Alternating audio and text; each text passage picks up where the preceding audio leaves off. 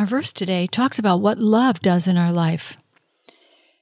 He says in 1 John, There's no room in love for fear. Well formed love banishes fear.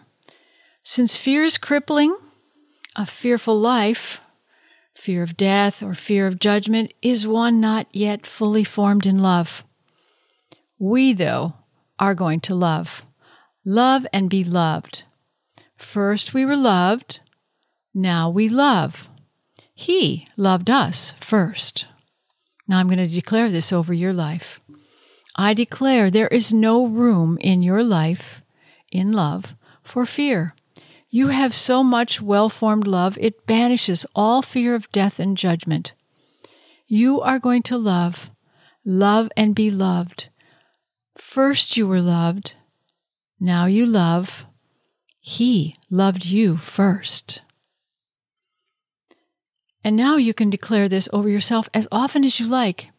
Here's what it might sound like I declare I have so much well formed love, it banishes all fear of death and judgment.